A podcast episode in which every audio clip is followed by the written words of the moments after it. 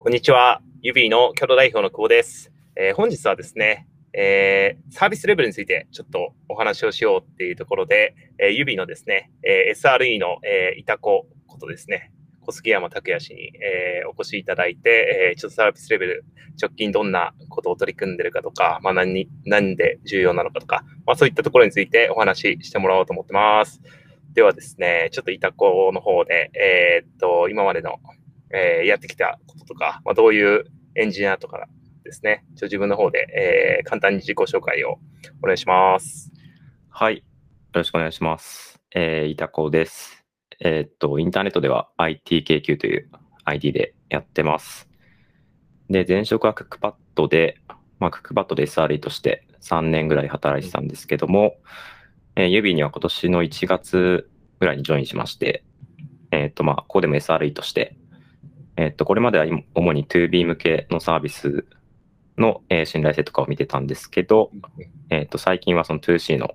サービスのサービスレベルを、まあ、考え始めたっていう感じですかね。なるほど、なるほど。あざます。じゃあもうずっと、エンジニアとしてのキャリアもずっと エスアールイー。もうアプリケーション側とかはそんな触ってなくてみたいな感じ、仕事としては。あまあ、えっと、サーバーサイドのアプリは、うん、まあ、直したりとか書いたりとかやってましたね。まあ、フロントエンドはほとんどやってないんですけど。うーん、なるほど。あれ、クックパッドでやってたのってもう、基幹サービスの基本は エスアールイー をやってたっていう、まあ、かなりリクエスト多いようなサービスやってたっていう感じなんだっけ、うん、そうですね。まあ、主にそこなんですけど、まあ、結構マイクロサービス化されてたりとかして、まあ、いろんなサービスも見てましたし、まあ、あとはそのプラットフォーム側で使うツールとか、そういうのも作ったりしてました。うん、なるほど、なるほど。なるほど。じゃあ基本は元は、えー、とずっと Ruby メインでゴリゴリやってて、うん。Ubieに来てからは、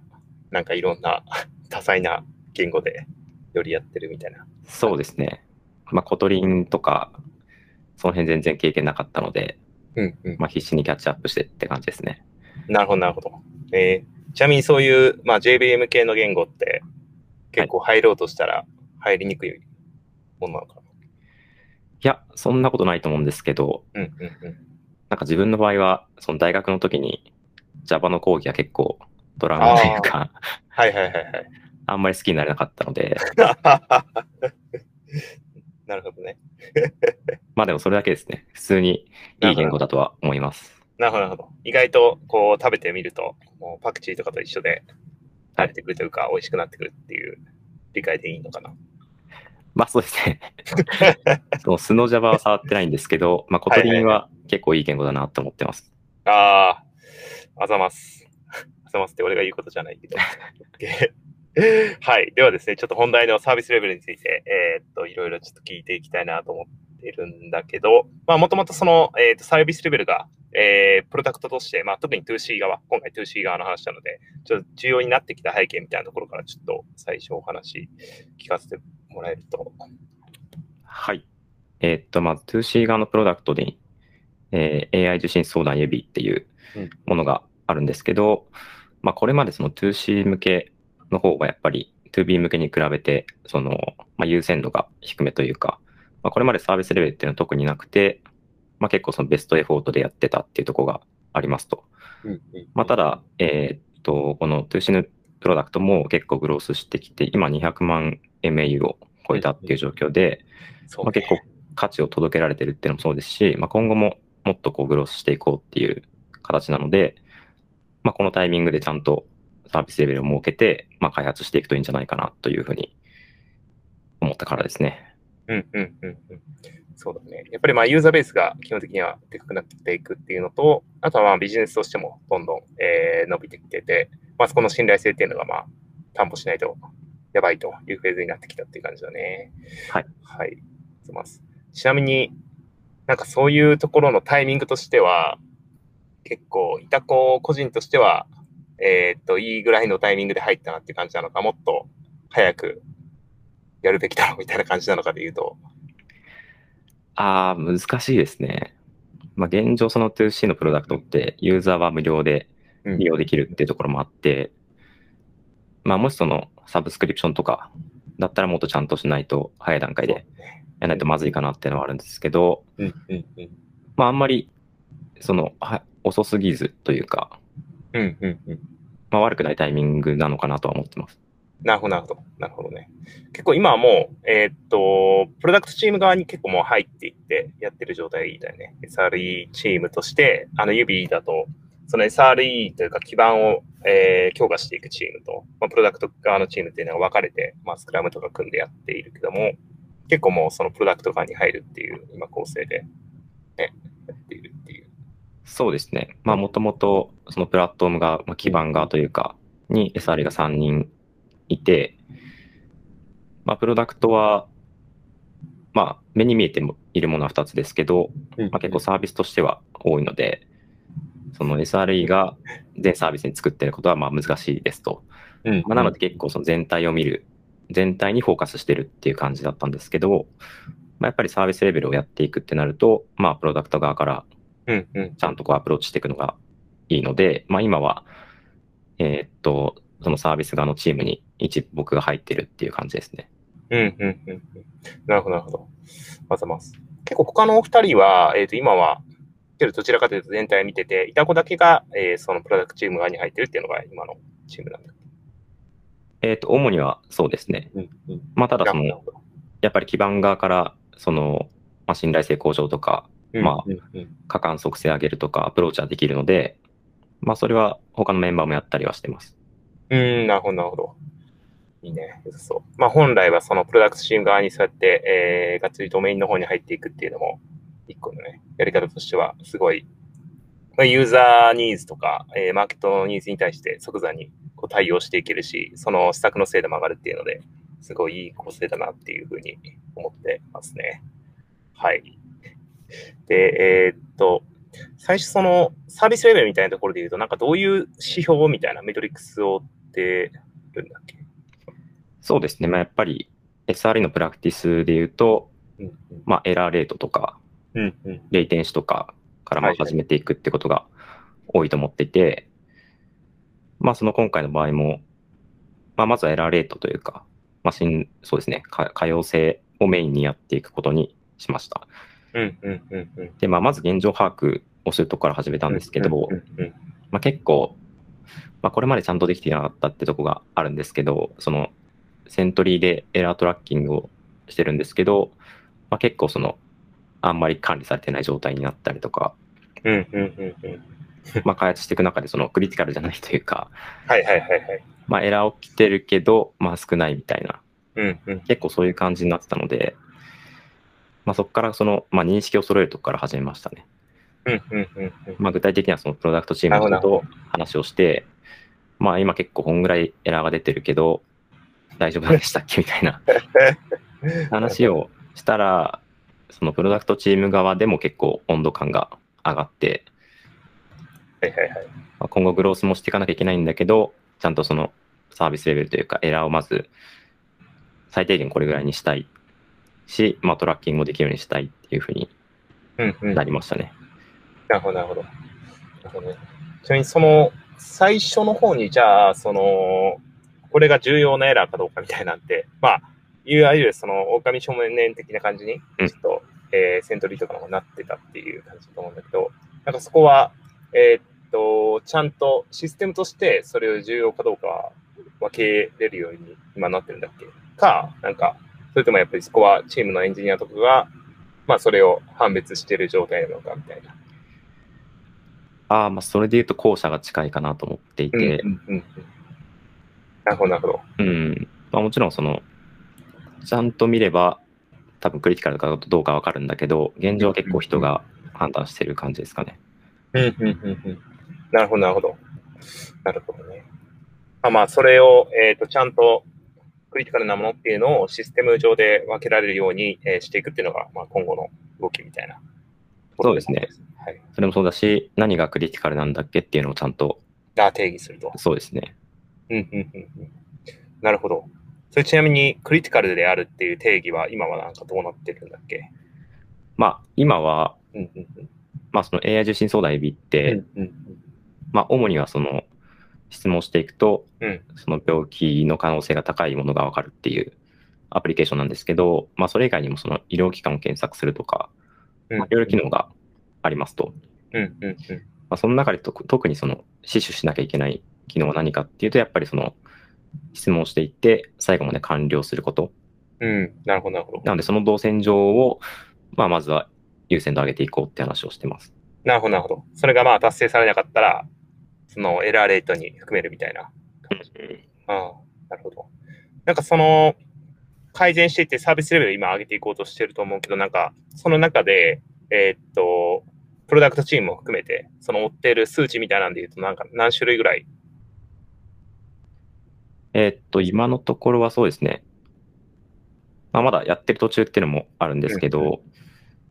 まあ、今のアプリケーションだとその何かエラーが起きたときに結構あの統一的なエラーページを表示するっていう実装になっていて、でそのエラーページがこうどれぐらい表示されたかっていうのを、まあ、ログでトラッキングしてます。ああ、なるほど。じゃあいくつかそのステータスというかがあって、はい、えー、っとそれぞれ、うーん、なるほど。それで言うと大体今だとなんか何種類ぐらいのえー、っとステータスがあるのかな、それぞれ。ステータスで言うと今その分けられてない状況なんですよ、うん、実は。うんうんうん、なるほどなるほど。どんなエラーもその統一的に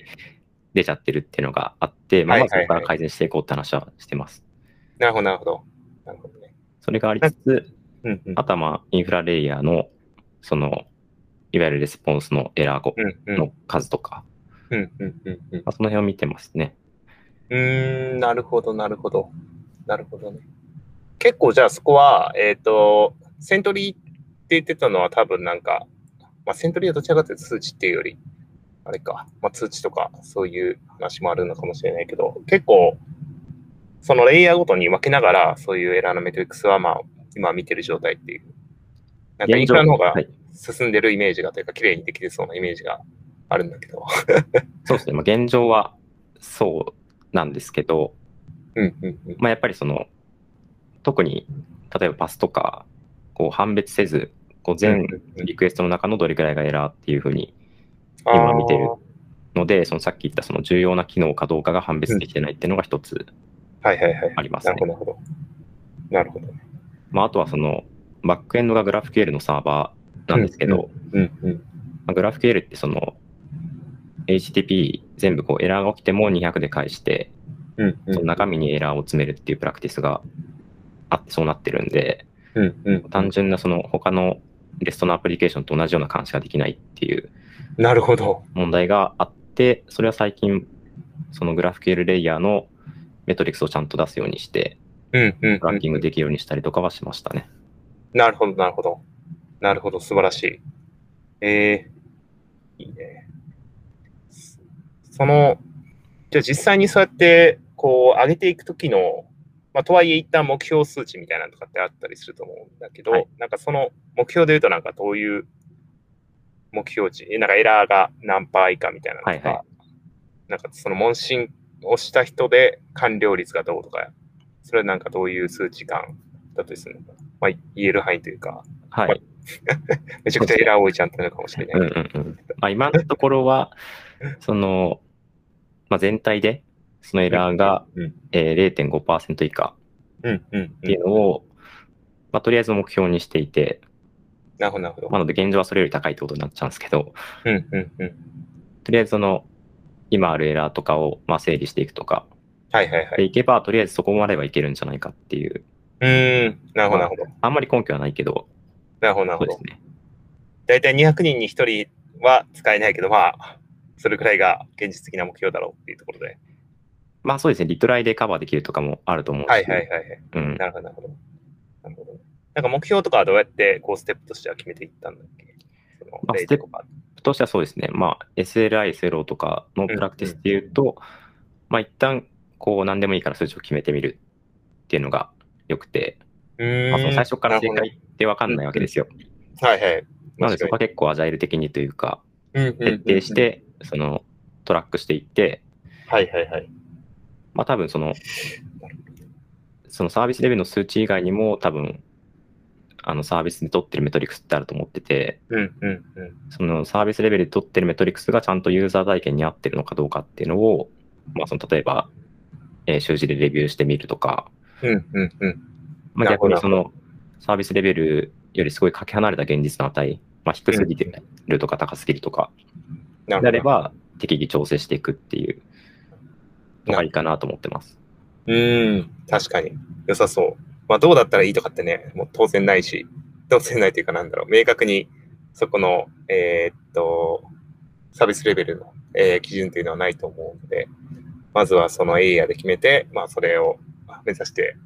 実際に、えー、できるかどうかとかも、まあ、その中で検証していくっていう。そうですね。すごい良さそう。もう中長期で見たときとか、まあ、一旦そうやって、えー、っと仮の目標を設定して、まあ、それに向かってこうやっていくっていうところはありつつ、なんかどういうステップでまずは目標を決めるみたいな、そのステップってなんかどういうふうにやっていこうとしてて、えー、なんかイタコはあとは思ったのは、イタコはずっとそのチームに居続けるのかとか、あー、なるほど。なんかそうじゃなくても自走できる状態みたいなまで持っていくっていう話だったら、なんかそこまではなんかどういうステップでいくのかなっていうのがちょっと気になって。そうですね。まあ、その ツーシー のプロダクトだけじゃないんですけど、全体的にスクラムを導入しているので、まあ、そのサービスレベルみたいなのを置いた後は、多分スプリントレビューとかで、そのチームでちゃんと認識を現状こう見るというか、のがまず必要かなと思ってます。で、結局サービスレベルってその信頼性と生産性のトレードオフの話なので、まあ、そのサービスレベルをちゃんと可視化できるようにした後は、まあ、生産性もちゃんと見えるようにしていくといいのかなと思ってて、あ、なるほどなるほど。例えばリリース回数とか、はいはいはい、そのリリースのリードタイムとか、うんうんうん、なのでその生産性がなんだろう下がってるのに、その生産、えー、っとサービスレベルも下がってるとかだと、まあ、結構おかしなことになってるので、うんうんうん、それをちゃんとチームが両方見れるようにするっていうのをまあしていきたいかなと思ってます。なるほど、なるほど。あともう一つは、その、多分 エスアールエー を全チームに置くっていうのは、多分、まあ、今後も考えると難しくなってきているので、うんうん、その、まあ、エスアールイー の、なんだろう、マインドとかプラクティスっていうのをまあちゃんと広めていく。うんうんうん。なるほど、なるほど。その開発チームの中で、まあ、エスアールイー っぽい動きができる人っていうのを多分、まあ、誰でもいいですけど、育てていくというか、はいはい。なるほどね。布教していくと。そうそうそう。なるほど。ネズミ、ネズミ公的にどんどんしていって、ね、みんながサービスに対してのそのマインドっていうのを、まあ、他のエンジニアメンバーも変えていくっていう。うんうんうん。ああ、素晴らしい。結構今、プロダクトチームで一緒にやってる人がふたりいるんですけど、うんうん、まあ、その人たちはもう結構その辺分かってる人だと思うんで、なんだろう、僕が抜けてもその回るぐらいにはしていきたいなと思ってますね。うんうんうんうん。なるほどなるほど。まあ、まずはこの可用性のところと、でその次は生産性、ね。生産性自体は結構なんか何の数値だったか忘れたけど、まさにあのリリース回数とかと生産性っていうのが結構相関がすごいみたいな。あるっていうのを前聞いて、なんかリリース回数以外にもその生産性ってあったりするのかな。そうですね。まあ、例えば、まあ、リリース回数もそうなんですけど、例えばチケットが生まれてからなんかどれぐらいでリリース、まあプルリクエスト作ってからとかでもいいですけど、実際どれぐらいかかるのかっていうのがあったりします。実際どれまでの。はいはいはい。なるほど。今はまだ当然始めてないと思うけど、なんか結構それ全社的にもね、こう取り入れられたら、すごいヘルスチェックになりそうな気がするね、チーム。いや、はい、まさにそうで。うんうんうん、なんかハテナの記事で、その、はいはいはいはい。ダーブ使って、うんうんうん、まあ、ある程度その生産性のメトリクスをこう可視化するみたいなのがあったので、うんうん、まあ、その辺参考にして結構、まあ、全社でできることだと思うんで、やっていきたいと思ってます。素晴らしい。なるほどね。ちなみにその期間というか、大体どれぐらいで、そこの、えーっとまあ、サービスレベル、レベル自体を上げるっていうのと、えーっとそのチームを自走した状態に持っていくみたいなところって、なんかどれぐらいで今回やれそうかなっていうイメージでいたこの中だとはあるかな。そうですね。まあ、そのクォーターで指が動いていて、うんうん、で今期がくがつまつまで。で、まあ、今期中に、その、も仮の目標としたエラーレートをまでちゃんと持っていくっていうのもやりきりたいと思っていて、で、まあ、自走できるのは多分もうちょっとかかるかなっていう印象なんですけど、うんうんうん、まあそれと並行、まあ来Qぐらいですかね。で、生産性とか、信頼性両方そのちゃんと可視化できるようにするとかはいはいは、まあ目標としてはそんぐらいですかね。なるほど、すごいいいね、楽しみ。それができるようになると素晴らしい。あとはなんかちょこちょこ、えっとさっきからテーマとしても出てるかもしれないんだけど、その エスアールイー と、えー、アプリケーション側のエンジニアの、うん、でなんかそういう意味でどういう責務分解をこうしていくとワークしそうなのかなっていうのを見たことしての、はい、そうですね。まあやっぱり